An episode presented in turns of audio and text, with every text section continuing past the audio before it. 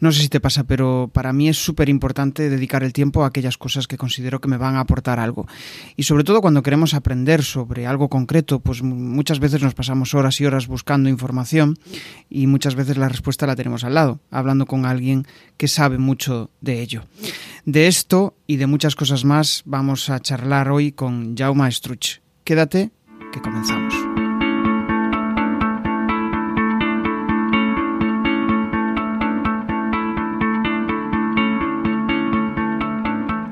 Bienvenido a Comunicar más que hablar. Soy Jesús Pérez Santiago y este es el podcast de los que quieren crear su propia audiencia, ganar visibilidad y dejar de ser espectadores. En crearpresentaciones.com barra comunidad envío una píldora semanal para que puedas comprimir tu conocimiento en contenidos atractivos.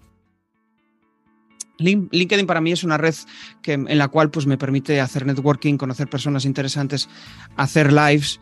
Vamos, em, de hecho lo decía fuera de cámara con la persona que tenemos hoy invitada, con Jauma, y mm, eh, cuando encuentras esa red donde te sientes cómodo, la gente interactúa contigo, la gente pues mm, valora lo que estás haciendo, ostras, eh, la cosa cambia, ¿no? Y de hecho, pues parece que tenemos que estar en todas las redes, parece que hay que estar en, todos aquellos eh, servicios para eh, llegar al máximo número de personas, pero al final esa potencia, esa, mm, em, ¿cómo decirlo? Es, esa... Mm, cuando empiezas a distribuir contenidos, si no lo haces de una forma consistente y perseverante en un determinado medio y de una forma en la cual tú te sientas cómodo y la audiencia te valore, probablemente te diluyas. Tu mensaje se va a diluir entre todas ellas. Es decir, si quieres estar en todas y hacerlo bien en todas, probablemente no lo vas a conseguir. En cambio, si te centras en una, lo haces bien en esa y consigues conectar bien con tu audiencia, pues la cosa cambia. Y esto es a mí lo que me sucede en LinkedIn. Me, encanta eh, la forma de conectar con la gente en LinkedIn, me siento cómodo. Además, pues me permite pues, em, emitir el podcast en directo, que es algo que eh, muchos de vosotros valoráis, ¿no? que me decís que preferís verlo en, directo. Y además, pues me permite conocer a personas como Jauma, que, está hoy de invitado aquí y que a, través de la cual conecté a través de, de LinkedIn y que, bueno, pues aquí estamos charlando. Muy buenas, Jauma, ¿qué tal?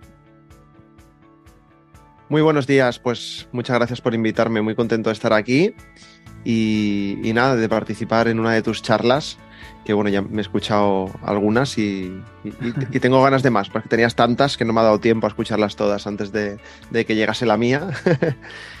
pero, pero eso, muy feliz y gracias por invitarme. Genial, ahora que lo dices, parece mentira, pero o sea, yo creo que empecé hace un año y ya llevo como unas 100 grabaciones. No, no todas están publicadas, pero sí que unas 100 grabaciones de, charlas. Y, y, curioso, miro hacia atrás y digo yo, sea, pues no, no, no percibo yo, yo esa, no tengo esa sensación ¿no? de, de, de, tener tantas charlas a la espalda. Pues em, para los que no lo conozcáis, Jaume Struch es eh, una persona que trabaja por cuenta ajena, eh, tiene un trabajo súper interesante, trabaja para Apple y además de eso, pues tiene su proyecto personal. Y en ese proyecto personal es donde a mí me gustaría ahondar, ¿no? Donde conocer cómo ha conseguido desarrollarlo, cómo ha conseguido em, crear su propia audiencia, cómo consigue, pues, eh, en cierto modo, mm, cómo consiguió monetizar su, proyecto y también cómo consigue filtrar todo lo que ve en su día a día, ¿no? que es un poco el, tema principal de la, de la, charla, porque muchas veces pues, em, hay demasiada información y no sabemos cuál es útil para, para, nosotros. Eso será uno de los temas que trataremos en la conversación. Hablaremos de mentalidad, hablaremos de, em, de temas de cómo generar una audiencia, también hablaremos de cómo eh, generar un, un, proyecto y conseguir que ese proyecto pues, sea rentable. Y, cuando hablo de rentable significa pues em, empezar a generar em, dinero con, el propio proyecto, ¿no?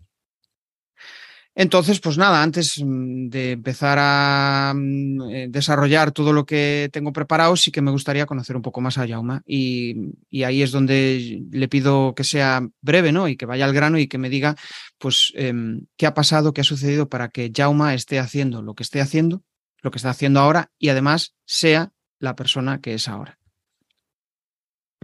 Bueno, pues, pues yo soy una persona curiosa, estudié diseño gráfico, y, pero bueno, ya desde siempre me había gustado todo lo artístico, ¿no? Y, todo el tema de la creatividad y cuando empezaron las redes sociales, pues también me, me interesó mucho el tema y siempre he estado en, la mayoría de, redes o sitios que he visto, ¿no?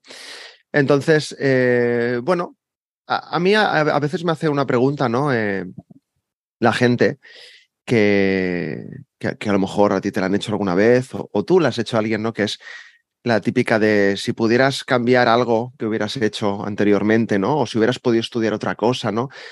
O si pudieras volver al pasado para corregir algo, ¿qué harías, no?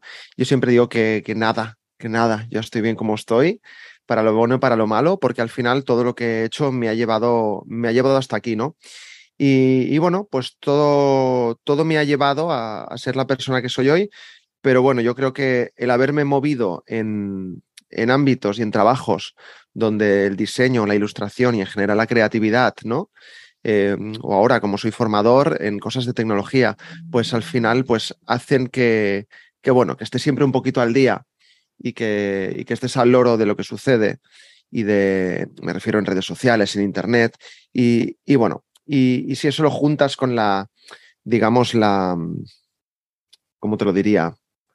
Esto que tengo yo ya en mí innato, ¿no? De, de ser curioso, de querer aprender y querer probar cosas, pues bueno, pues hacen que al final pues haga todas las cosas que hago, que tenga los proyectos que tengo, que esto puede ser bueno porque te permite desarrollar más rápidamente o, enfocarte en algunas cosas, también puede ser malo porque a veces, pues bueno, pues si, te centras demasiado en algo, te obsesionas, ¿no? Y, y bueno, pero bueno, también desde hace un tiempo ya estoy trabajando en, no obsesionarme con estas cosas. Pero bueno, como has dicho breve, lo dejamos por aquí.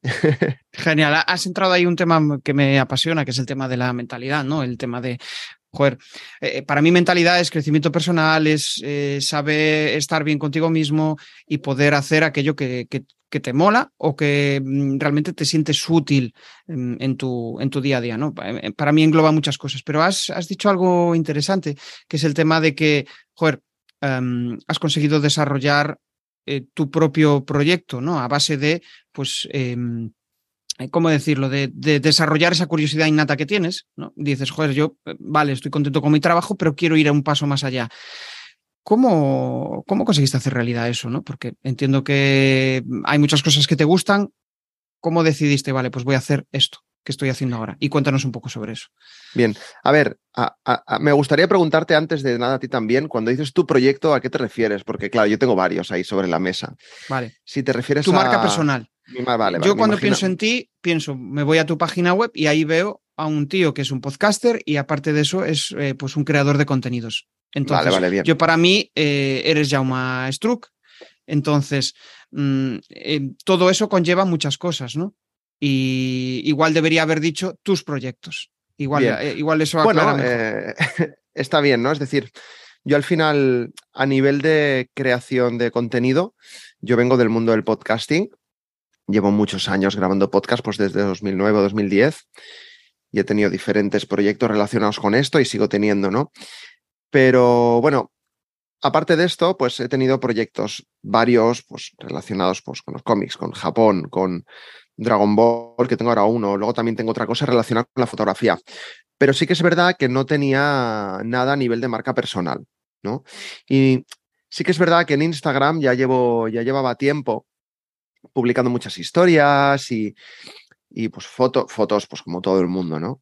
Sí que es verdad que en Instagram siempre he intentado tirar de, foto de foto bonita en el sentido de, bien hecha, es decir, no subo selfies, no subo fotos de mira, estoy desayunando, ¿no? Pues fotos chulas, que eso al final derivó en otro proyecto de fotografía en el que es solo de foto y mi cuenta de Instagram ahora casi no la uso porque toda la parte, digamos, de marca personal, por llamarlo de alguna manera, que estaba haciendo en Instagram, me cansé bastante porque al final, como era a través de historias, era súper efímero, eso se perdía a lo mejor un día tenía mucho feedback de la gente, pero al día siguiente no, por lo que sea. Y al final la gente que me sigue en Instagram era en su mayoría gente que, me, que me, conoce en persona.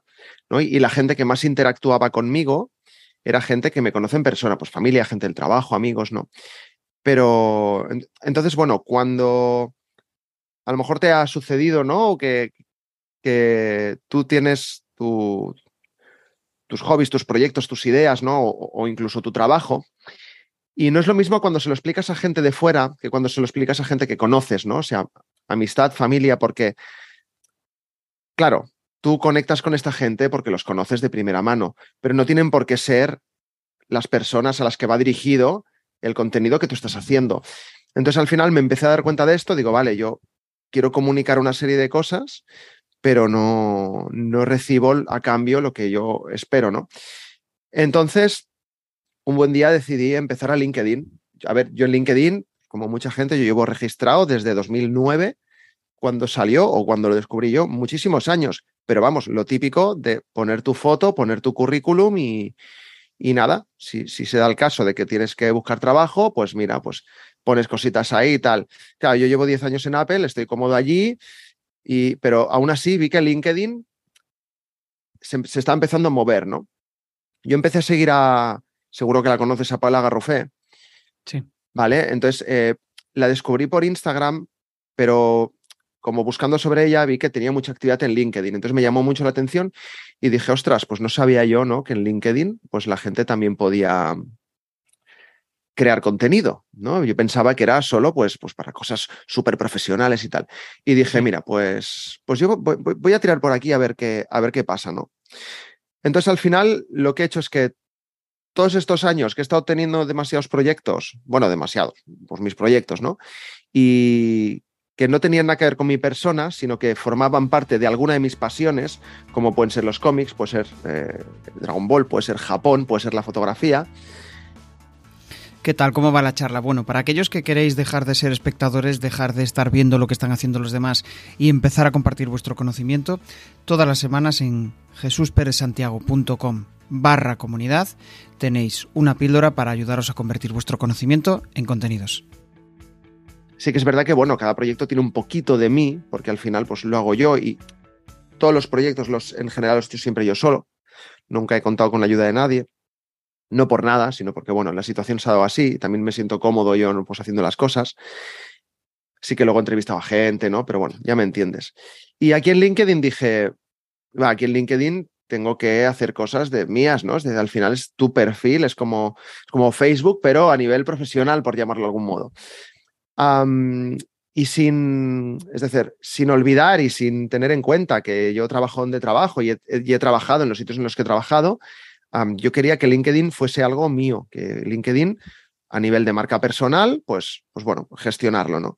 Y bueno, y, poco a poco, pues he ido, ido creciendo un poco dentro de esta red y al principio un poco sin estrategia, ¿no? Eh, como publicando simplemente pues cosas que a mí me apetecían pero he tirado siempre de, humildad, por llamarlo de algún modo, y de, y de, y de explicar cosas mías y de, si, comento algo que creo que le puede interesar a nivel de creación de contenido, me gusta mucho hablar de creación de contenido, de cómo hago yo las cosas, ¿no? Porque, bueno, creo que si compartes las cosas que haces, uh, pues alguien le puede servir, ¿no? Alguien le puede servir un poco también lo, que haces con tus podcasts, entrevistas a gente que domina de cierto tema y, y, le puede servir, ¿no? Ayer me estaba escuchando el que subiste con Blas, ¿no? Que contaba cuentos y tal, guay, me pareció súper inspirador, ¿no? Y, y, siempre pienso que de cada charla, de, de, de, cada entrevista tuya o de quien sea, siempre hay como algo, no, no tiene por qué servirte a toda entera, pero con que haya una idea que ya cojas de algo, pues ya, ya te sirve. Y bueno, pues en LinkedIn empecé esto, ¿no? Empecé a subir vídeos de cómo hacía las cosas, hablando de temas que a mí me interesan, ¿no? Entonces, siempre intento tirar de cosas que a mí me interesan, pero que también crea que le pueden interesar a, a la mayoría de la gente. Y bueno, y, fue bien recibido, ¿no? Y, poco a poco la gente me ha empezado a seguir y ahora te, tengo una comunidad en Telegram muy activa, que la gente está muy contenta, mm, es gente profesional de todo tipo, nos vamos ayudando los unos a los otros, pero, pero estoy contento con esto, porque es la primera vez en mi vida prácticamente que, que tiro de, generar marca personal Uh, un poquito sabiendo lo que hago, ¿no? Porque yo siempre he tenido mi web y he tenido pues mi, mi loguito, no sé qué, y mi web la, la, he ido cambiando cada dos por tres, ¿no? Y ahora un poquito como que estoy empezando a darle forma a todo esto porque, porque bueno, al final todo esto a mí me sirve pues para, bueno, de, de manera no activa, o sea, no, no, es que esté buscando otros proyectos o encargos de manera muy activa, pero bueno, sí que es verdad que a raíz de esto, pues me llega algún encargo para hacer algún vídeo o una marca me contacta para hacer eh, claro. contenido para ellos puntualmente o, O, bueno, pues también hubo un post muy viral que, bueno, que se me viralizó en Instagram el tema de los avatares, pues a raíz de ahí, pues la gente me empezó a pedir, pues, eh, encargos de, avatares para ponérselos en el perfil. Entonces, al final es eso, ¿no? Veo que la, mayoría de gente em, potencia mucho su marca personal para una cosa muy específica. Yo al final, pues eso, mm, soy como soy, cuento las cosas tal como se las contaría cualquiera, pero bueno, pues también, bueno, pues teniendo un poquito de idea de, pues de copywriting, teniendo un poquito de idea de, de, estrategia, que al principio no la tenía, pero a raíz de comentarios de la gente, a raíz de conocer a mucha gente y de hablar con gente a través de LinkedIn, cosa que antes era más complicado, pues, pues bueno, pues poquito a poco, ¿no? Voy, voy creciendo y, y, bueno, y en, eso estamos, ¿no? Luego hablaremos también de cómo, de cómo gestiono ¿no? mi trabajo, porque tengo un trabajo de ocho horas, que por suerte estoy a 15 minutos andando del trabajo, no, no, tengo que, conducir una hora, que eso es suerte también. Pero, pero luego, si quieres, hablamos también de, un poquito, ¿no? Cómo combino esas dos cosas, esas dos partes, la parte personal de proyectos y la parte de trabajo, que al final, bueno, es un trabajo que me gusta, pero que voy, hago mi trabajo y me vuelvo a casa, no, tiene más misterio. Sí, sí, vamos, es una pata súper interesante esa de, poder saber cómo concilias, ¿no? realmente la parte personal, que mm, tú no dejas de ser Jauma Struck en, en, Apple, pero al final tu parte, cuando sales de allí, potencias otra parte de ti que pues está ahí y que necesitas, ¿no? Que suele ser, eh, suele ser algo muy común en, las personas que, con las que charlo aquí en el, en el podcast y, es eso, ¿no? Sobre todo la gente que trabaja por cuenta ajena, eh, a través del emprendimiento es como que desarrolla una parte que en el otro lado pues está vacía, ¿no? Y que le permite sentirse realizado. De hecho, decías una cosa súper interesante que era, joder, yo empecé a compartir cosas y, las compartía con mis amigos, pero igual es que ellos no eran mi público, ¿no? O puede que sí o puede que no, pero cuando descubres quién es tu público, que te valora, que dice, hostia, qué guay lo que has dicho, me gusta esto, ¿no? Y, y de ahí incluso, pues lo que tú dices, empiezas a monetizar, porque hay empresas, hay personas que ven lo, cómo lo haces y dicen, pues yo quiero eso. Yo quiero. Y, la, marca personal te ayuda a eso, a, hacerte visible. Cuesta un montón exponerse, obviamente. No es fácil ponerte aquí delante de una cámara, ponerte a charlar, eh, cometer errores, que la gente te vea cometiendo errores, ¿no? Eso no es sencillo. Pero cuando das el paso, de repente empiezan a surgir cosas. Y, también lo que decías de que era una parte de improvisada, ¿no? Eh, yo no espero nada de esto, pero voy a probar qué puedo obtener de eso. Eso es otra, otra de las claves, ¿no? El lanzarte y a ver lo que, lo que, lo que sucede. Y, yo creo que también una de tus virtudes, ¿no? Sobre todo desde, eh, desde el punto de vista de que ya tienes un trabajo por cuenta ajena, es la, perseverancia. O sea, em, llevas eh, varios meses, digamos años, picando piedra, ¿no? Eh, generando contenidos de forma regular. ¿Por qué lo haces y cómo consigues hacer eso? ¿Cómo consigues ser perseverante? A ver, ¿por qué lo hago? Eh, es complicada la pregunta. Em, sí, son vamos a centrarla en, primero en el por qué lo haces, por qué haces, eh, eh, por qué creas contenidos. Ya nos diste antes una pista, pero mm, me gustaría ahondar sobre eso y después, una vez respondas la de por qué, nos vamos ya a la parte de, de la motivación, ¿no? A ver, el por qué creo contenido es porque, primero, porque, porque me gusta, es decir, tú me conociste a través de LinkedIn, yo llevo activo en LinkedIn desde febrero de este año, estamos ahora en agosto grabando esto, ah, pero yo llevo muchos años creando contenido, ¿no? Muchos años. Entonces es algo ya que no, es decir, si mañana se me ocurriera otro proyecto que no tiene nada que ver con lo que estoy haciendo ahora, em, no, no me costaría ponerme. Espero que no, porque a veces se me ocurre cosa y al día siguiente la, quiero hacer. Pero no me costaría, porque antes fuera de cámara hablamos de esto, ¿no? De también de, hay gente, ¿no? De, clientes que les dices, pues mira, mm, deberías, lo que haces es generar contenido, ¿no? Para, y la gente te dice, ostras, pues, hoy ponerme delante de la cámara o ponerme a hablar al micrófono, ¿no? Claro, yo hace 12 mm, años, pues esto a mí me costaba, nunca lo había hecho, pero también es verdad que hace 12 años, pues tampoco había la cantidad de público que hay ahora ¿no? Entonces, mm, era, pues bueno, pues yo publico un podcast y lo escuchan 70 y ya flipabas, ¿no? Hmm. Em, ahora te escuchan 70 y parecen pocos, ¿no? dada la, difusión que, puedes tener, ¿no? Pero, pero es eso, ¿no? Siempre, siempre mm, me ha gustado, me ha gustado, ah, yo hablo mucho, y, en consecuencia, pues también me ha gustado mucho hablarle siempre a un micrófono y luego más adelante a, una cámara también.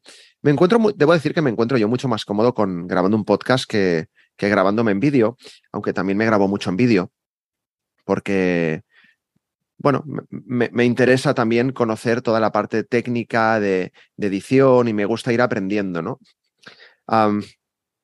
también es como que al venir, como te he dicho al principio, del mundo del diseño, pues bueno, todo el tema de generar cosas, ¿no? gráficas ah, y de este tipo, pues siempre me ha gustado. Y la fotografía y el vídeo es una cosa que también me ha gustado siempre. Entonces, al final, pues bueno, pues tengo toda la de ganar para que si se me ocurre algo, pues tenga cierta facilidad para, para, pues para ponerme a, crear este contenido, ¿no? También es de verdad que, bueno, pues como, has dicho, yo trabajo en Apple.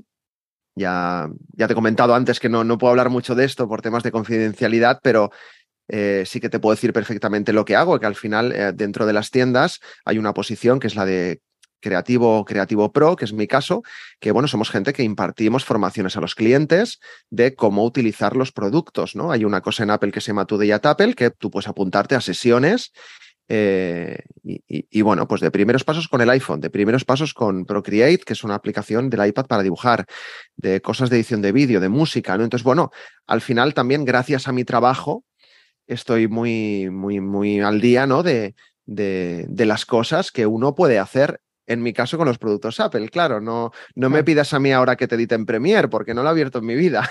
el Final Cut lo domino bien, ¿no? Entonces, eh, claro, al final, ah, ya te digo, bueno, separo mucho lo que es trabajo de personal, o sea, no, es un trabajo de tienda, no, no es una cosa que tengas que, llevarte a casa y eso está bien. Ah, por un lado también, ¿no? Pues como decías, ¿no? Yo ya tengo mi trabajo, mi trabajo me gusta. Eh, y, digamos que, bueno, como yo ya tengo mi trabajo full time y mi trabajo me gusta, pues yo, yo, tengo una parte cubierta, que es de que, bueno, yo si no hiciera nada, si en vez de estar creando contenido estuviera todo el día mm, leyendo libros o jugando a la consola, yo podría llegar a fin de mes, podría pagar mi alquiler y, estaría igual de tranquilo, ¿no? Quizá no ahorraría tanto, pero, pero estaría igual de tranquilo. Entonces yo creo que también la suerte que tenemos yo, la gente que, que ya tiene un trabajo y, y tienes esa necesidad cubierta, pues te puedes permitir arriesgar con los proyectos o con, el tipo de contenido que haces, porque si yo lanzo un podcast, intento monetizar algo y no va bien, pues bueno, pues lo he intentado, pero no pasa nada, no pasa nada. Y, y la verdad es que esto es una cosa que me he dado cuenta hace relativamente poco, porque cuando yo empecé a crear contenido, yo trabajaba 20 horas, entonces claro, tú trabajas 20 horas en una tienda, vas a tu casa y tienes todo el día para ponerte a hacer cosas, ¿no? Y por eso empecé yo hace muchos años a, grabar podcasts, a grabar vídeos, a hacer cosas, ¿no? Pero desde hace un tiempo no es así. Desde hace un tiempo, pues como que no, no, puedo. Yo tengo mi trabajo ocho horas y, bueno, pues que te voy a contar, es más complicado, ¿no? Es decir, em, tienes tu trabajo, pero luego tienes tu familia, tienes cosas que hacer en casa y, y, no puedes descuidarlas. Yo creo que lo primero va lo de casa y luego ya tus, tus cosas, ¿no? Pero bueno, sí que es verdad que hace meses estuve, estuve bastantes meses de baja por unos problemas intestinales y de ansiedad. Y, entonces, en, ese proceso, eh, pensé que, o sea, justo en ese momento fue cuando empecé a crear contenido en LinkedIn, ¿no? Entonces, estaba muy a tope y me, tiraba muchas horas en casa creando contenido, subiendo vídeos y tal. Em, porque tenía tiempo, básicamente. O sea, porque mi, vida era estar en casa descansando y yendo al médico cuando me tocaba. Y yendo a la psicóloga cuando me tocaba y fin. O sea, no, no hacía nada más. Entonces, ah, llegó un momento en el que me empecé a meter en tantos proyectos, ya, ¿no? Que, que me empecé a como agobiar y me entró más ansiedad y dije, Buah, esto no puede ser. Y, y dije, fin. Entonces empecé a bajar el ritmo muy a saco de todo lo que estaba haciendo. Por suerte en ese momento yo ya había conseguido una base de seguidores en LinkedIn que me permitían seguir publicando aunque sea menos ritmo, pero teniendo buen feedback, comentarios, la gente me hablaba y tal. Y, Y desde hace poco eh, ya decidí trabajar solo de tardes, que por suerte pues, es una cosa que en mi empresa se puede pedir. Eh, es una tienda, la gente compra más por las tardes. ¿Quieres venir de tardes? Adelante, ¿vale? Entonces, eh, ahora estoy muy cómodo porque trabajo solo de tardes. Solo de tardes quiere decir que como pronto entro a las 12 del mediodía. Entonces, bueno, yo me levanto, normalmente madrugo un poquito y, tengo esas dos, tres horitas que yo me puedo permitir, ¿no? Pues para hacer mis proyectos, si me llega algún encargo, hacerlo también, ¿no? Pero sobre todo, eh, yo creo que lo importante es no agobiarse y no tomárselo como algo que tienes que hacer sí o sí, ¿no? Si es un encargo que te ha hecho alguien y que te están pagando por ello, entonces sí. Entonces sí, ¿no? Pero cuando es proyecto propio, ¿no? Pues como la newsletter o los podcasts que yo subo en vídeo o, o en audio, pues oye, sí que es verdad que vas a intentar hacerlo y vas a intentar no fallarle a tu audiencia cada semana, pero oye, si una semana no puedes o no te apetece, no pasa nada, ¿no? Es decir, al final la gente te va a seguir sí o sí, la gente lo va a entender y, y un poco relacionándolo, ¿no? Con lo que hablabas de monetizar. Eh, yo lo que son mis podcasts y mis vídeos y tal, yo eso no lo monetizo. La manera que yo tengo de monetizar es que a raíz de lo que yo hago, la gente se fija en mí y a lo mejor alguien pues me pide algún encargo. Entonces son cosas que hago para otras personas, pero lo mío no lo monetizo. Con lo cual, si una semana fallo, no pasa nada, no voy a dejar de perder dinero. ¿no? Entonces, bueno. Así, así, es como yo empezado a crear contenido y, cómo he llegado al punto este de que trabajo, pero puedo seguir generando contenido. Lógicamente, pues no grabo tres podcasts en un día, como he llegado a grabar algunas veces, pero bueno, poco a poco, ¿no? Eh, voy, voy haciendo. Claro. Sí, sí, sí. Al final es como que tú mismo poco a poco vas tratando de encontrar el equilibrio entre eh, lo que te gusta y lo que te hace sentir bien y lo que te da dinero, ¿no? Al final es encontrar esa, e, esas tres patas, porque lo que tú decías, ¿no? Pues, oye, sentías cierta ansiedad, paraste y de repente encontraste en LinkedIn pues una vía para sentirte bien pero te diste cuenta de que, ostras, me estoy pasando de, de, vamos, de hacer cosas, voy a parar. Entonces, vale, pues perfecto, pues este es el equilibrio. Trabajo menos en mi trabajo y eh, me permite generar contenidos, pero tampoco me voy a obsesionar. Si una semana no publico, pues no pasa nada, ¿no? Trabaja, en el trajo no trabajo menos, ¿eh? o sea, no me he bajado de horas. Simplemente. Ah, no te has bajado de horas, trabajas de tarde. Simplemente trabajo de tarde. Es decir, antes es que esto es importante también, yo creo, para, para creadores de contenido, para cualquier persona, ¿no? Em, en un trabajo de tienda como el mío, pues al final es muy normal que, que, haya horario rotativo. Entonces yo normalmente trabajo una semana de mañanas, una de tardes, una mañana, una de tardes. Entonces eso al final puede quemar un poco. también yo tengo, ahora no entraremos al detalle, pero yo tengo una serie de problemas intestinales que el tema de comer cada día una hora distinta me afecta muchísimo y si a mí me afecta el intestino, me afecta la ansiedad. Entonces, también por eso, ya, no solo por poder dedicar mis horas por la mañana, también por eso prefiero tener un horario fijo de tardes, más o menos fijo, a lo mejor entro a las 12 o entro a la 1, pero voy de tardes siempre. Pero de momento no me he bajado de horas. O sea que lo que viene siendo mi tiempo disponible ah, es el mismo que antes, por, ¿no? Porque al final yo trabajo las mismas horas. Pero sí que es verdad que al tener un horario más o menos fijo, sí que te puede permitir, pues, pues como esta charla que estamos teniendo tú y yo, ¿no? O sea, si a mí ahora alguien me dice, oye, ¿podemos tener una charla de aquí cuatro meses? Yo le puedo decir, si es por la mañana, sí. Antes le hubiera tenido que decir, bueno, pues espérate, porque todavía no sé mi horario, ¿sabes? Es un poco, un poco estas cosas. Entonces, yo me puedo organizar muy bien porque antes, pues bueno, pues mañana tarde, mañana tarde, trabajando, pues no puedo decir, por ejemplo, me apunto a clases de no sé qué por la mañana, porque es que una semana voy a poder ir y a la otra no. ¿No? Entonces, es eso, ¿eh? Hay que decir, más allá de, poder crear contenido, el tema este de decidir ir de tardes es también por un tema de salud mental y de salud física y poder hacer otras cosas, ¿no? O sea que, que bueno. Claro, yo llevo muchos años trabajando en esta empresa y al final, y a mí no me importaba tener esta rutina, pero ya cuando ves que esta rutina, que no es culpa del trabajo, ¿eh? que, es, que al final era algo, problemas que tenía yo, pues em, al final te afecta, ¿no? Eh, estos cambios de horarios.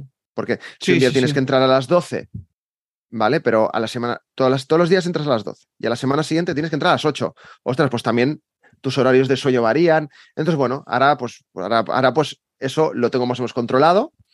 ¿no? Eh, otra cosa es que me cueste dormir y tal, pero bueno, eso es otro tema. Pero al menos ah, ya, ya voy al trabajo con ganas porque ya he estado con mis cosas, ¿no? Entonces salimos todos ganando.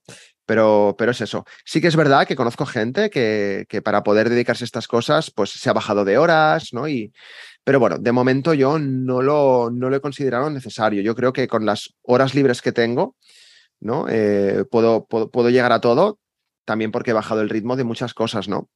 Y al final, antes lo hacía, ¿no? Es decir, antes de no estar solo de tardes, yo lo hacía, pues ahora lo puedo hacer, pero como me puedo organizar mejor, pues lo puedo hacer mejor.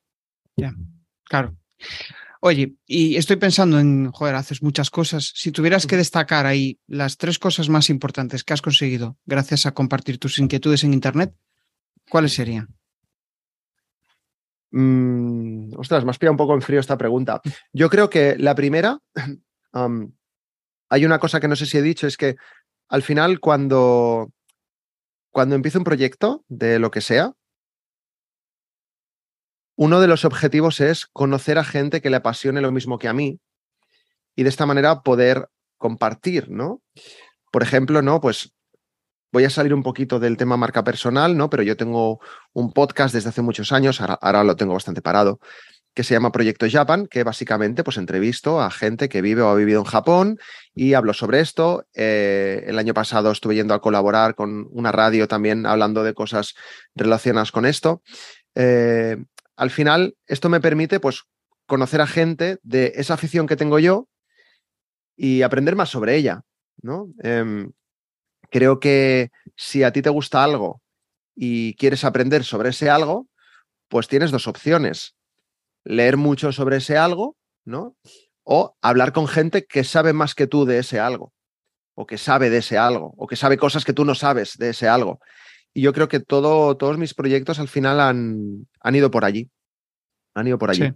Y se me ha ido las otras dos preguntas que me habías hecho. Sí, no, de hecho me siento muy identificado contigo. O sea, para mí el podcast es una vía para poder compartir aquello que me mola, que me gusta, que me hace sentir bien, que me hace sentir realizado y, y una vía para conectar con, con, gente interesante y aparte aportarle valor a la audiencia, ¿no? Porque eh, suelen tener las mismas inquietudes o los mismos, eh, las mismas problemáticas que el, el invitado. Entonces eso le hace Claro, eh, claro. pues, sentirse identificado y dice, hostia, si a él le ha pasado por, joder, a mí también me está pasando. ¿Cómo, cómo puedo hacer para avanzar, para, eh, para conseguir lo que él ha conseguido?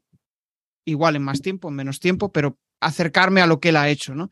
Y el otro día hacía una publicación, no sé si fue en LinkedIn o en Instagram, y hablaba sobre eso, ¿no? Estaba de vacaciones, me surgió una frase y dije yo, hostia, y muchas veces eh, para poder avanzar tienes que eh, igual no copiar el método de otro, pero sí copiar, perdón, sí entender sus vivencias, lo que ha, por lo que ha pasado, ¿no? Porque muchas veces te da más pistas sobre el método. El método es lo que a él le ha funcionado, pero igual sus vivencias, en qué momento estaba emocional, en qué fase de, de, de, de ¿cómo decirlo?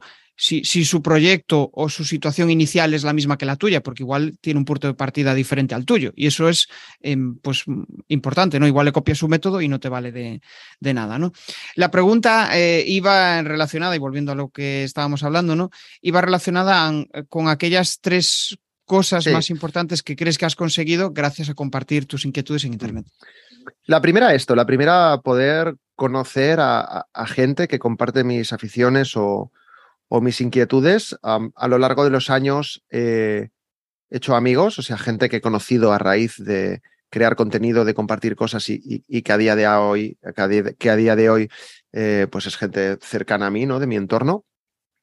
Luego también, eh, para mí, el crear contenido, para mí ha supuesto también estar siempre en constante aprendizaje, ¿no? Es decir, creo que eh, también porque yo soy muy curioso y me gusta aprender, ¿no? Pero que al final eh, estar al día de todas las herramientas que salen, de todas las cosas, ¿no? Como que me anima, ¿no? Activa mucho mi mente. A mí me cuesta mucho apagar la mente y mi, mi novia me dice siempre que no, que no sé, no sé aburrirme. Y, y, le digo, tienes razón.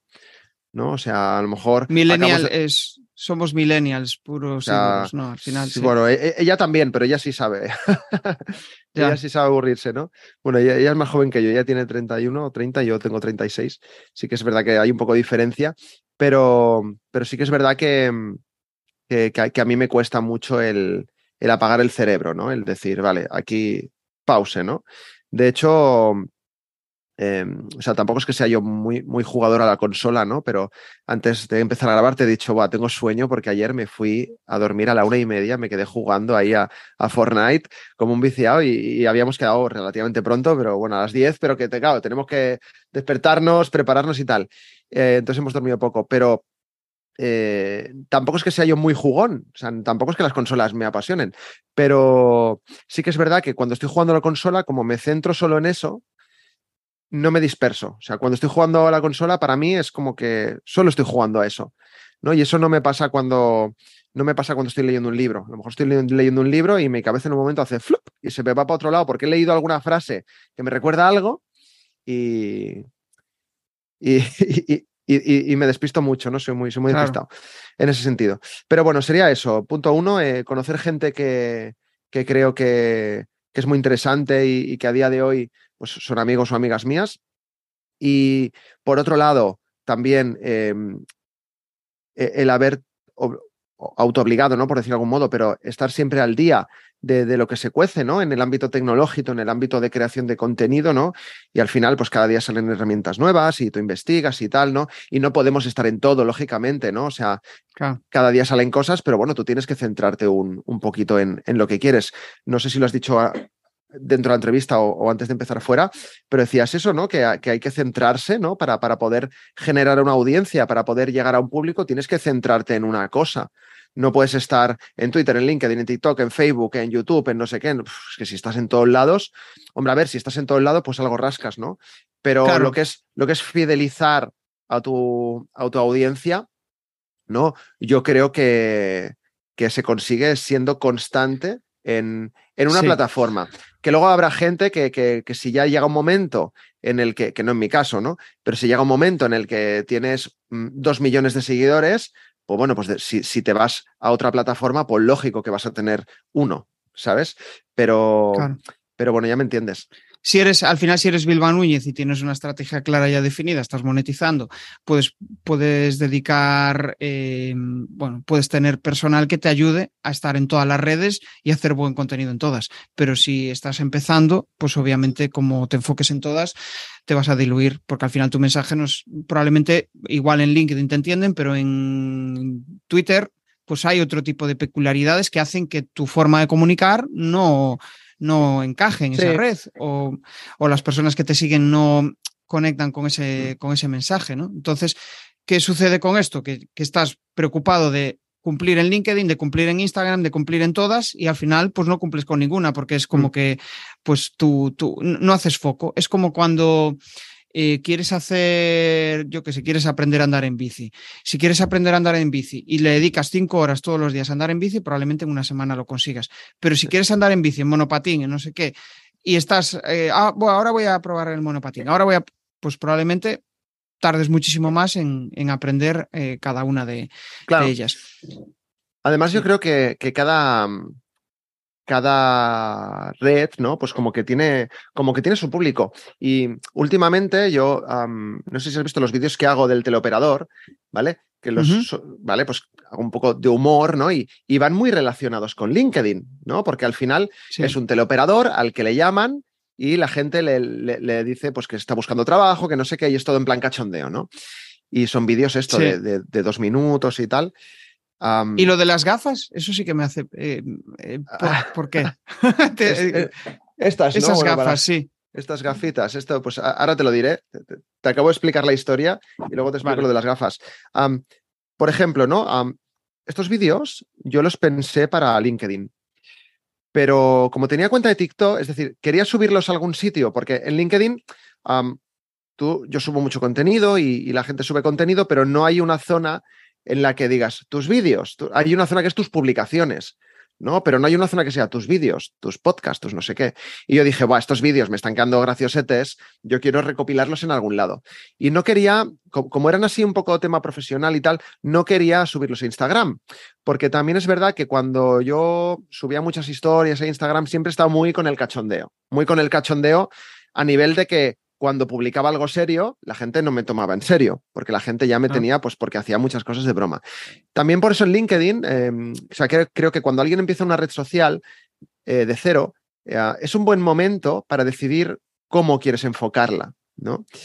Ah, yo cuando empecé a publicar contenido en LinkedIn, eh, dije, vale, yo no voy a perder el sentido del humor, porque es una cosa que, sale de mí, pero sí que es verdad que, que no voy a no voy a pasarme rosca, como por decir de algún modo, como sí que lo hacía, por ejemplo, en las historias de, Instagram cuando publicaba antes, que al final a mis amigos les hacían gracia y yo subía cosas de, risa o hacía algún sketch o algo, a la gente le hacía gracia porque era humor absurdo, pero luego cuando decía, ay, mira, he grabado un podcast, ir a escucharlo, pues no me hacían caso, porque les gustaban las chorradas que publicaba, porque como en el día a día, en el trabajo, en la vida, ¿no? Pues me conocen y siempre estoy ahí haciendo bromas y tal, pues bueno, no les llama tanto la atención. Entonces, cuando empecé a publicar cosas en LinkedIn, dije, vale, voy a publicar sin perder el sentido del humor, pero sin perder, de, sin perder el foco de que es una red profesional y de que la gente que me va a ver, o me va a leer o escuchar o ver, pues eh, también es gente profesional, ¿no? Entonces, mm, tampoco quiero que, que me tomen como el payasete de LinkedIn, ¿no?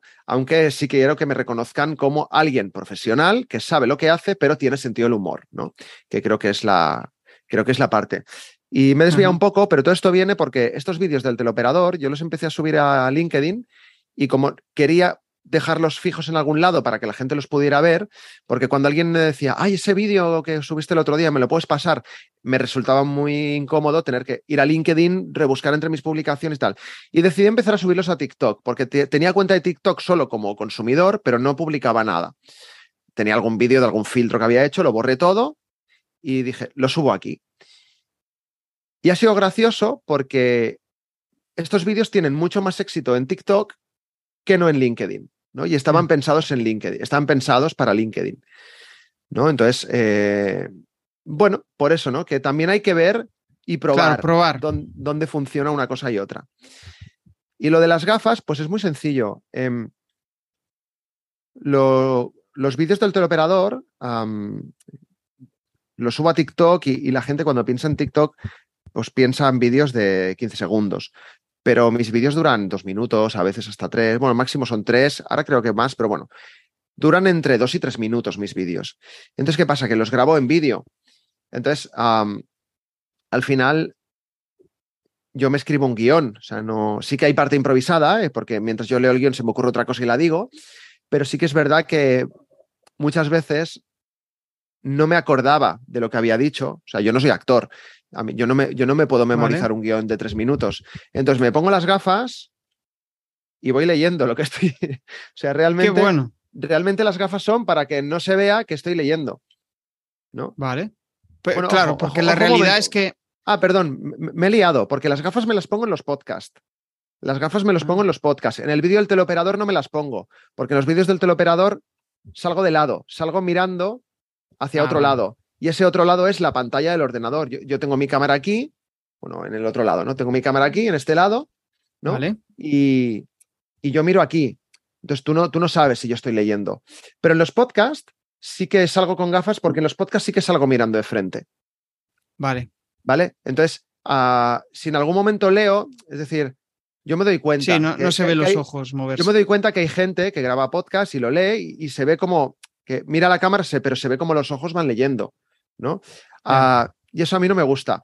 Y yo tenía estas gafas que me compré para un carnaval o algo, y, un día me las puse, ¿y qué pasa? Que entonces la gente empezó a compartir mi vídeo, empezó a ver mi vídeo porque le hizo gracia lo de las gafas.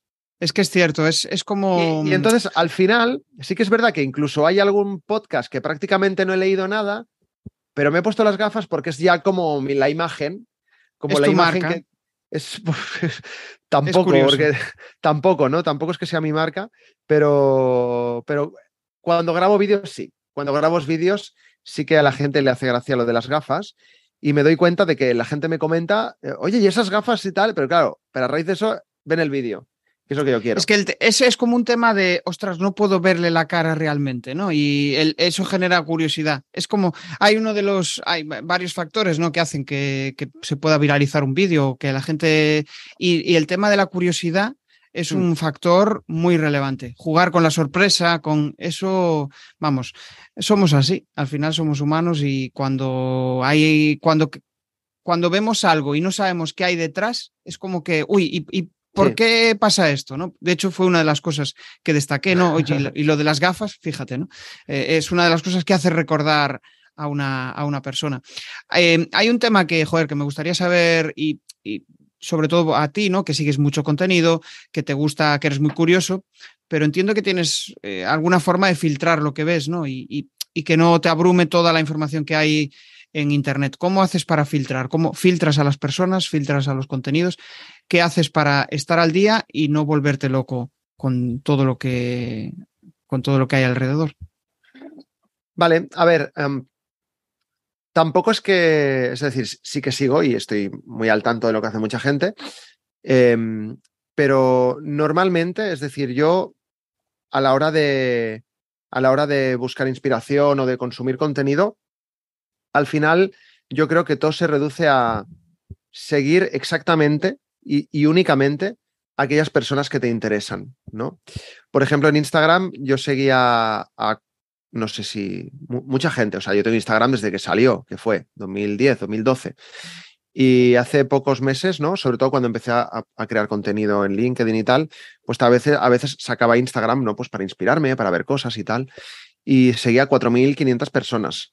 ¿No? O sea, muchas, muchas. Entonces, ¿qué pasa? Que yo abro Instagram y, me salía cualquier cosa menos la cosa que realmente me interesaba.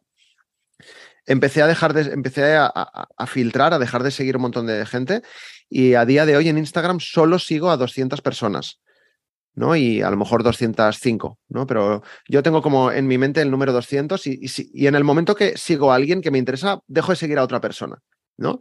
Y hago, constantemente hago ese ejercicio de, me voy a centrar en lo imprescindible, ¿no? Y, y, hay que pensar que las redes sociales son una cosa que sí que es verdad que por un lado te mantienen en contacto con las personas que, quieres y con las personas que te interesan, pero si lo miras desde un punto de vista de alguien que crea contenido y quiere utilizar una red social para inspirarse, tienes que olvidarte también un poco de eso, porque yo en Instagram he dejado de seguir a mucha gente en mi familia, he dejado de seguir de mi trabajo no sigo a casi nadie a, excepción de aquellas personas de mi trabajo que crean contenido y publican cosas que me interesan, ¿no? Entonces, si tú eres mi compañero de trabajo, te veo cada día, pero en Instagram subes fotos de tu perro, pues, pues bueno, pues tu perro es muy bonito, pero mm, no lo voy a, no te voy a seguir porque no me interesa, porque si me abres Instagram y me sale esto, no. Yo quiero que me salgan cosas de creación de contenido, de productividad, de, bueno, de cosas que me interesen, ¿no? Entonces ese es el filtro. luego en Twitter, pues tengo mis listas, ¿no? O sea, en Twitter sí que, no, no, en Twitter por suerte, como tenemos las listas, no he tenido que hacer ese ejercicio de, de dejar de seguir a gente, pero sí que es verdad que pues tengo mis listas de fotografía, de creación de contenido y tal, y en LinkedIn ahora me estoy empezando a encontrar con el problema que tenía con Instagram, de que ahora abro LinkedIn y, claro, a raíz de empezar a ser un poco conocido en LinkedIn, o sea, piensa que yo partí en febrero de, o sea, tampoco soy aquí. Antes has mencionado a una persona y no sé quién era. Vilma, ¿cómo has dicho? Vilma Núñez. Vilma, no sé quién es... no sé quién es, la, voy a buscar para seguirla, pues si lo dices tú será Tiene muchísimos seguidores, sí. Es, es una creadora de contenidos que aparte vive de eso. O sea, tiene pues una, pues agencia de marketing. Seguir, seguir. La acabo de seguir ahora mismo, ¿vale? Entonces, eh, no soy yo una Vilma Núñez, ¿vale? Que veo que tiene 60.000 seguidores. Sigo gente que tiene más también. Pero bueno, lo, que quiero decir es que, claro, a raíz de se te, viralizan un par de cosas y que ya eres un poco más conocido. Yo, yo, empecé con cero seguidores o con 139 seguidores en febrero. Ahora que me estoy acercando a los 10.000, prácticamente haciendo nada, es decir, publicando mis cosas y tal, es decir, que no he seguido hasta ahora una estrategia muy concreta. Claro, mucha gente te pide conectar, no sé qué, no sé cuánto, ¿no? Y, yo de buen gusto acepto, ¿no? Eh, que la gente conecte. sí que es verdad que, por ejemplo, en, en mi perfil lo tengo puesto como creador de contenido, ¿no? Tú en LinkedIn lo puedes tener como perfil normal o como creador de contenido y si te lo pones como creador de contenido, lo primero que le sale a la gente es seguir, no conectar. ¿Vale? Entonces, si alguien conecta conmigo, pues yo acepto de buen gusto porque sé que alguien se ha preocupado de darle a los tres puntitos, de darle al más y de conectar, realmente quiere hacerlo. Pero ¿qué pasa? Que me he dado cuenta, el otro día me di cuenta que cada vez que conectas con alguien le sigues automáticamente. Entonces, eh, ahora sigo a dos mil y pico personas, de las cuales a lo mejor solo me interesan 150. Entonces, un día de estos que me aburra, empezaré a, empezaré a filtrar. filtrar. Entonces, yo creo que todo se reduce a eso. Y luego también sigo muchos blogs a través de un lector RSS, de blogs de cosas que me interesan y tal. Entonces, bueno, pues ahí ya cuando tengo un rato entro y miro las noticias y tal. Y, y bueno, y también pues esto, estar suscrito a newsletters que me interesan y, Que bueno, Y hay, bueno. hay algo que leo entre líneas de todo lo que dices, es como que, que te tomas los contenidos, y yo también lo hago así, te tomas los contenidos como un aprendizaje, no como eh, pasar el tiempo, em, que a veces tienes esa necesidad, ¿no? De pasar. Sí, sí, sí. Hablo desde mi, desde mi punto de vista, ¿no? A veces tengo esa necesidad de, pues yo qué sé, prefiero escuchar música, no ver contenidos, pero cuando veo contenidos, son contenidos para aprender, no contenidos para eh, pasar el rato, ¿no? Yo, de hecho, una de las cosas que, o sea, no suelo usar TikTok y precisamente no lo uso porque me da la sensación de que estoy viendo contenido con el que no aprendo. Igual es, es como estoy invirtiendo mucho tiempo y, y- y no estoy consiguiendo resultados. Y para mí es como una obsesión el, el, eh, conseguir algo de ese contenido. Hostia, pues yo que sé, estoy viendo a Vilma Núñez y digo yo, vale, pues estoy aprendiendo que ella ha cometido este error, que ella ha hecho esto. No, me gusta siempre ver, eh, soy un obsesionado de conocer las vivencias de los demás para de eso aprender mucho. Y cuando, y cuando veo contenido que al final me entretiene, me divierte, pero acabo y digo yo, hostia, ¿qué coño hice? ¿No? Sí, no ¿no? he aprendido nada. Bueno, a ver, creo que también tiene, creo que también hemos de tener momentos de, de no aprender y de simplemente disfrutar del ocio, ¿no? Pero al final, lo que comentas con TikTok, yo creo que se resumen, sigue solo a la gente que te interese, Sí. ¿no? Y, y al final... si Pero tú- bueno, el- el o sea, al final, al final el algoritmo te, te- te recomienda cosas de lo que tú vas viendo. Sí, ¿no? es cierto, a veces salen cosas interesantes, pero es como, joder, genera una cierta adicción que dices tú, espera, voy a parar porque... no, no, no. eh, Además, eh, a TikTok y a Instagram ahora que lo está copiando vilmente, sí, Eh, sí. eh, es como que el, el otro día, el otro día me di cuenta yo mismo, ¿no? Justo había tenido una conversación con alguien de estos temas, ¿no? De, de hostia, el tiempo que perdemos en redes sociales, tal y cual, ¿no? Y, y- y le hablé de, de los vídeos del teleoperador y tal. Y me dijo, ay, pues pásame el enlace, ¿no? Y abrí TikTok para buscar. Abrí, abrí TikTok para coger mi vídeo y mandárselo a otra persona. Y cuando no me di cuenta, llevaba 10 minutos viendo TikToks. Es que es ¿no? eso. Y, y yo, a mí me "Mierda, pasa ya, eso. ya- ya he caído otra vez, ¿no? Entonces, eh, las redes sociales están diseñadas para que pases tiempo en ellas. Esto es así, Sí. ¿no? Entonces, bueno, ahí hay, hay que hacer un ejercicio de interno de, de decir, vale, pues no, no voy a hacerlo tanto, ¿no? O, o no voy a dedicarlo tanto tiempo a tanto Sí. tiempo a esto, ¿no? Yo, por ejemplo, yo si me pongo a mirar redes sociales o cosas así, normalmente es ah, quitando LinkedIn, que sí que paso más tiempo, sí que es por la noche. ¿no? O sea, yo, Claro. yo tengo muy claro que por la mañana hago mi- mis, mis cosas de mi contenido o encargos o lo que sea, luego me voy a trabajar y por la noche no hago nada. Por la, ¿vale? Por la noche en principio ya ocio, miro redes sociales, nos vemos una peli en casa, lo que sea, ¿no?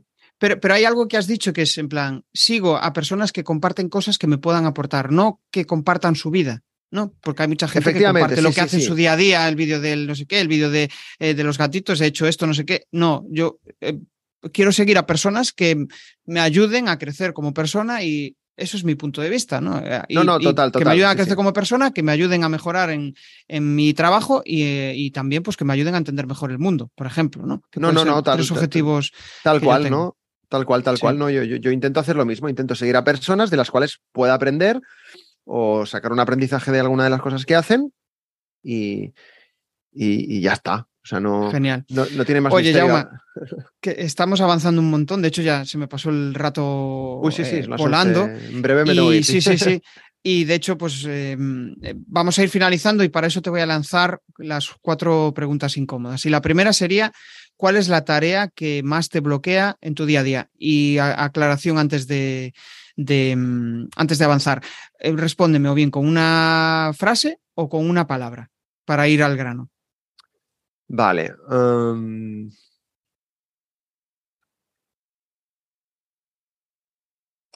yo creo que sería. mm,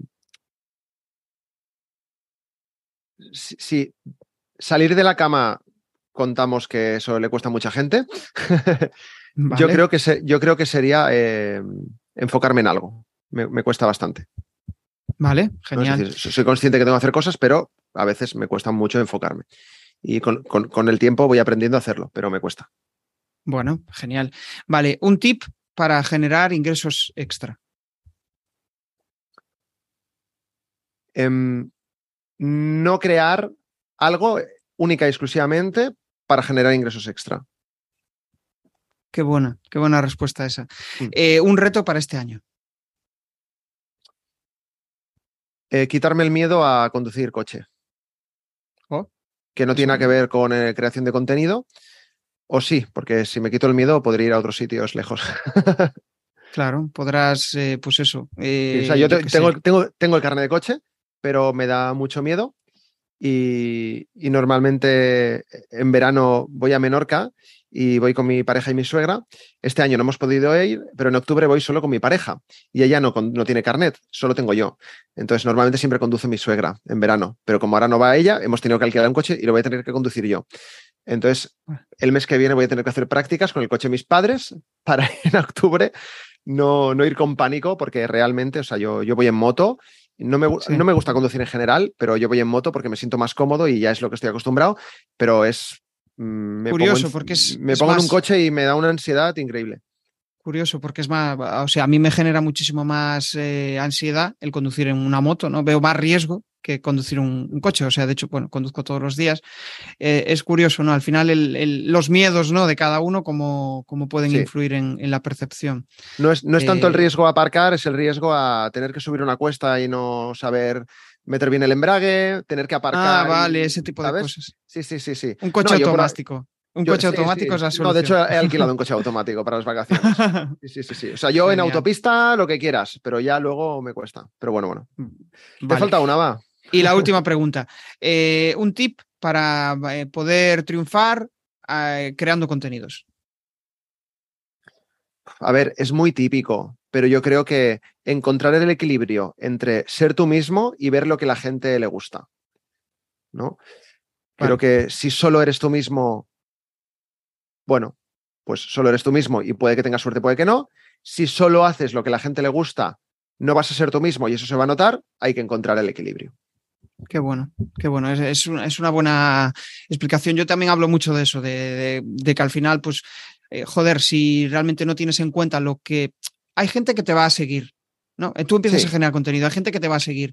Y si no percibes lo que valoran de ti hmm. para darle más de eso, pues probablemente eh, soltarás tu rollo y, nada más, ¿no? Y, más si quieres enfocarlo desde el punto de vista de la monetización, porque vale, mm, si quieres crear contenidos y compartirlo, ya está, perfecto, pero si quieres darle un plus de, joder, que la gente te vea como un profesional, pues vas a tener que escucharles. Mm. Em, muy buenas reflexiones, Jaume. Sí. Perdón, por puntualizar, y yo creo que es importante la parte de que esto es muy de de Mr. Wonderful, de, tacita bonita. Pero el tema de ser tú mismo, en el tema de, cuando hablamos de creación de contenido, creo que es muy importante porque a lo mejor tú empiezas un proyecto de, me lo invento, ¿eh? de, hablar de tazas, ¿no? Y, a lo mejor triunfas o a lo mejor no, pero eres tú mismo. Entonces, siempre va a haber alguien que, que se quede por ti por cómo eres, ¿no? O sea, yo sigo a bastante gente que les sigo no tanto por lo que explican, que obviamente un poquito te va a interesar, sino porque empatizo con esa gente y porque me gusta cómo comunica o me gustan las cosas que hacen, ¿no? y aunque no me interesa, o sea, yo sigo gente que, pues, copies, gente que crea contenido y tal, que no les voy a comprar nunca nada porque no soy su público, pero sí que me gusta cómo comunican. ¿No? Y, eso me hace empatizar. Entonces yo creo que es importante eso, porque si no eres tú misma o tú mismo, pues al final, a, lo mejor un día decides que lo que estás haciendo, ese proyecto concreto, mm, lo quieres dejar porque no, ya no te sientes cómodo, pero si empiezas otro proyecto y cambias tu lenguaje, vas a tener que empezar de cero totalmente. Eso, ¿vale? En cambio, si, si tú te has creado un poquito de marca personal, pues la gente ya te sigue por ti, no por, lo, no por, el objeto o por el proyecto que sea. Y yo creo que, eso es lo, que eso es lo interesante. Y me he dado cuenta, porque a raíz de, o sea, todo esto tiene un porqué, a raíz de hacer yo cosas de marca personal, he visto como, aunque no los tengo muy activos, pero he visto como en este caso el número de seguidores de mis otros proyectos, aunque abandonados, ha ido creciendo sin que yo haga absolutamente nada. Y todo es a raíz de empezar a, digamos, enfocarme yo en mi marca personal. Claro, te ven, o sea, te ven en un sitio y al final pues, ah, voy a cotillear lo que hace y acaban llegando a, otros destinos que, que tú no estás fomentando, pero que em, a, base de desarrollar tu marca personal, pues sí que se van conociendo. Genial. Bueno, yo me llevo varios aprendizajes de la charla. Por un lado, que mm, para una persona que le cuesta hacer foco en, las, eh, en las cosas que hace en su día a día, aún así hace el esfuerzo de eh, filtrar el contenido en Internet, de filtrar todo aquello que, em, de inspirarse de personas que le, vamos, que le, que le llaman la atención, que, que, de las cuales puede aprender algo, ¿no? Y yo creo que muchas veces parece que hay gente, gente que me dice, ¿no? Que dice, joder, es que me cuesta hacer foco. Yo creo que al final nos cuesta a todos y, y, y, y definir el foco muchas veces es quizá lo más complicado. ¿Qué es hacer foco para, para ti, ¿no? Para ti que me estás escuchando pues yo qué sé, igual para hacer foco para mí es em, acabar el día sintiéndome realizado y, haciendo aquellas cosas que yo había determinado al principio del día. Pero igual para otros hacer foco es pues simplemente mm, estar bien consigo mismos. Ya está. Mm. ¿no? Yo, eh, yo cuando es, algo muy relativo, muy subjetivo. Sí, sí, es verdad. Es, verdad. es verdad que para cada persona puede significar algo distinto, ¿no? Yo cuando hablo de enfocarme en algo, me refiero a que si tengo una tarea, ¿no? Eh, pueda estar una hora con esa tarea sin irme a otros lados. ¿no? o, ah, sea, bueno a mí me puede pasar que si estoy preparando un guion para un podcast, en ese momento se me ocurre otra cosa, entonces lo aparco, sigo, luego vuelvo, entonces tardo mucho. Es, cuando yo hablo de, foco. De foco, ¿no? Pues yo, o sea, me siento identificado porque yo también soy así. O sea, estoy haciendo una cosa y digo, yo estoy ahí esto, y, dices, no, para, espera, que mm. tengo que. y de hecho, esto ya sí, esto lo, no da tiempo porque ya se alargaría demasiado, pero creo que también hay momentos en, nuestra vida, ¿no? En los que tenemos más faena o, más tareas o menos tareas, ¿no? Entonces yo cuando tengo pocas tareas, ¿no? Pues por ejemplo, ahora, tú ahora más pillado, que estamos todavía en agosto, yo ahora eh, sigo publicando alguna cosita en LinkedIn, pero no estoy con mis podcasts, no estoy con mis, o sea, estoy como muy parado y en septiembre volveré. ¿vale? Y cuando digo en septiembre volveré, es que en septiembre empezaré a volver a arrancar. O sea, tampoco es que vaya a empezar a tope, porque ya te digo, me lo tomo con calma. Pero cuando hay momentos en los que simplemente tengo una o dos tareas, ¿no? Pues en plan de, pues mira, pues esta semana que tengo que hacer unos vídeos para esta marca que me ha pedido o y escribir un post en LinkedIn. Pues ya está, o sea, no, pues me pongo y lo hago. Pero llega un momento en el que tienes muchas cosas sobre la mesa porque de repente te han llegado muchos encargos, porque de repente se te ha ocurrido algo o te han invitado a un podcast y a la vez tienes que grabar tu otro y, tal, y, por el calendario que tú te haces, pues llega un día que se te juntan dos newsletters con tres vídeos, por poner un ejemplo. Entonces, en ese caso es cuando más me cuesta a mí, más que cuando hay poca cosa. Pero en ese caso ya empiezo a tirar de herramientas de, productividad, de hacerme mis listas de tareas, ¿no? O sea, bueno, yo en Notion, que seguro conoces, pues me apunto, me apunto todo, pero lo voy haciendo conforme voy viendo, pero no, no me lo pongo estricto. Pero, pero bueno, hay un podcast que, que hace un compañero aquí también, que lo conocí por LinkedIn y tal, que se llama Javi Delgado, Javier Delgado, que tiene un podcast que se llama, es que le cambió el nombre, podcast que se llama Organiza tu proyecto. Vale. Eh, que me entrevistó y hablábamos un poquito de esto. Lo que no te lo puedo pasar porque aún no se ha publicado. no sé cuándo publicarás tú esto, pero bueno, a lo mejor coincidís un poquito. Pero sí que hoy no hemos hablado tanto de, herramientas que utilizo y tal, pero también me, apoyo muchísimo en, algunos programas y en algunas cosas para, para, para, enfocarme. ¿Vale? O sea, hay gente que, de cabeza se acuerda todo lo que tiene que hacer. Yo no. Entonces, eh, para no dispersarme, pues, pues utilizo Notion, utilizo Focus To Do, utilizo algunas herramientas y eso. Y cuando tengo muchas tareas, lo que hago es que el domingo de esa semana digo, vale, me pongo las tareas, establezco un orden de prioridad y empiezo con una. Y hasta que no, hasta que no la termino, no sigo con la otra. Y así, y así. Lo que pasa es que, bueno, eso también puede generarte más estrés, porque cuando ves que tienes muchas cosas, pero bueno, hay momentos para todo y hay que saber gestionarlo y ya está. Correcto.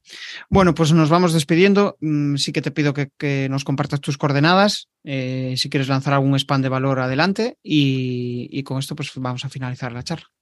Bueno, pues bueno, pues eh, en todos lados soy Jaume Struck, con las dos es, se escribe Jaume Struch, acabo en CH, con las dos es en medio, o sea, Jaume Struck. En todos lados me podréis encontrar ah, así, tanto en Instagram como en Twitter, como en, como en LinkedIn también. En LinkedIn sale más de uno, pero yo soy el único que mi, mi, avatar es un dibujo, no, tengo una foto ni nada. Eso se me ha olvidado comentarlo, pero también es parte un poquito de, mi estrategia y de mi marca personal. Yo no tengo foto porque también considero que lo importante no es cómo soy o quién soy, ¿no? sino más bien lo que comparto. ¿no? y, y, últimamente, pues también en mi grupo de Telegram se está hablando mucho de esto, de que hay mucha gente que dice, es que no sé qué foto poner y tal, y yo les digo, pues no pongas una foto, si al final la gente te va a seguir por tu contenido, ¿no? Pero, pero bueno, si me, buscáis en LinkedIn, Jaume Struck, uh, veréis un dibujito de una persona con barba y gorra, pues ese, ese soy yo. Uh, y ya está, en todos lados soy eso. Bueno, menos en TikTok, que soy BCN Jauma. Porque perdí la contraseña de la de Jaume Struck, que también la tengo, y cuando la recuperé ya había subido muchos vídeos del teleoperador y ya lo he dejado así, ya lo he dejado así. Genial. Bueno, pues coincidencias de la vida. pues nada más, hasta aquí ha llegado la, charla. Yo me lo he pasado en grande. he extraído, seguro que yo y, la audiencia ha podido extraer varios aprendizajes de, tu día a día. Y, y, hasta el siguiente episodio. Nos vemos. Nos vemos, adiós, muchas gracias. Gracias, Jaume. Chao, chao. Adiós. Para aquellos que queréis dejar de ser espectadores, dejar de estar viendo lo que están haciendo los demás y empezar a compartir vuestro conocimiento, todas las semanas en jesusperezsantiago.com barra comunidad tenéis una píldora para ayudaros a convertir vuestro conocimiento en contenidos.